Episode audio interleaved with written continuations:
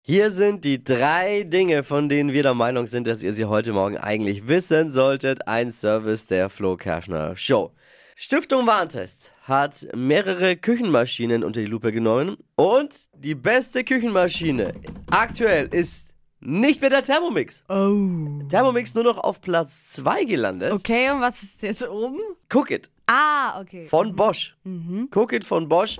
Viele Männer rennen jetzt verzweifelt sofort los in die Läden und tauschen Weihnachtsgeschenke um.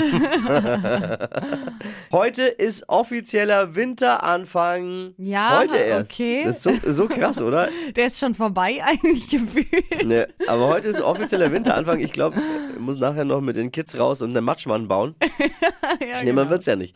Es ist auch damit gleichzeitig ja der kürzeste Tag des Jahres, also Wintersonnenwende. Ja. Jetzt würden die Tage wieder Stück für Stück länger. Also heute der kürzeste Tag des Jahres, morgen der stressigste des Jahres für alle Männer, die noch Last-Minute Geschenke brauchen. Ich brauche auch noch welche. Schau an. Prinz William hat einen Spitznamen, ist jetzt rausgekommen. Den hat ihm Mike Tyndall verpasst. Das ist der Schwiegersohn von Prinzessin Anne. Und zwar nennt er Prinz William One Pint Willy. Okay. Also One Pint Willy spielt darauf an, dass William nicht besonders trinkfest sein sollte. Pint ist ja ne, hier ja. Bierglas sozusagen und der William ist nicht besonders trinkfest. Sollte Ach, William witzig. eines Tages König werden, danach sieht's ja aus, hätte er also bei jedem Stehenfang sofort einen in der Krone.